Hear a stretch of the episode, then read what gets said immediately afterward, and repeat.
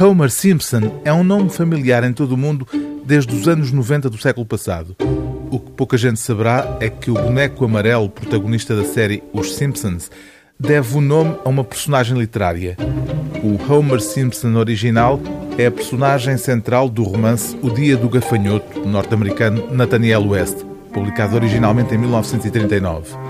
Uma obra que o tradutor desta nova edição portuguesa integra naquilo a que chama uma constelação mitológica formada por um certo género de livros significativamente mais comentados do que propriamente lidos.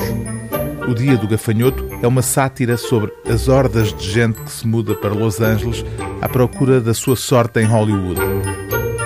Uma praga como a praga bíblica de gafanhotos anunciando o fim dos tempos não espanta por isso que uma das personagens centrais, Todd Hackett, um cenógrafo, esteja a pintar um grande quadro intitulado O Incêndio de Los Angeles. Mas é o simpático e apalermado Homer Simpson que tem o papel central nesta história em que se anuncia a cada passo uma catástrofe que nunca chega a acontecer. Homer saiu da banheira, enxagou apressadamente o corpo com uma toalha áspera e depois dirigiu-se ao quarto para se vestir.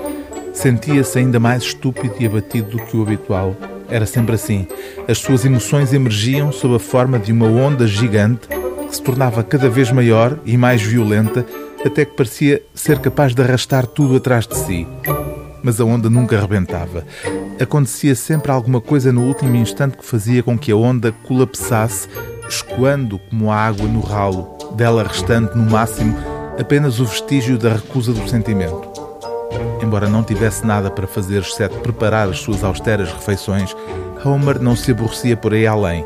Alguém que o observasse na sua vida doméstica poderia ser levado a concluir tratar-se de um sonâmbulo ou de um homem praticamente cego. Quando não estava a executar tarefas domésticas, Homer sentava-se no quintal das traseiras, a que o agente imobiliário dava o nome de pátio, numa espreguiçadeira partida, era para ali que ia todos os dias, imediatamente antes do pequeno almoço, para cozer um pouco ao sol. A vista diante do seu olhar era a pior possível naquelas circunstâncias.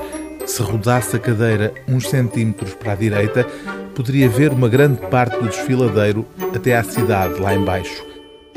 Mas nunca lhe ocorreu sequer mudar de posição. O livro do dia TSF é O Dia dos Gafanhotos, de Nathaniel West, tradução e prefácio de Manuel João Neto, edição Livraria Snob.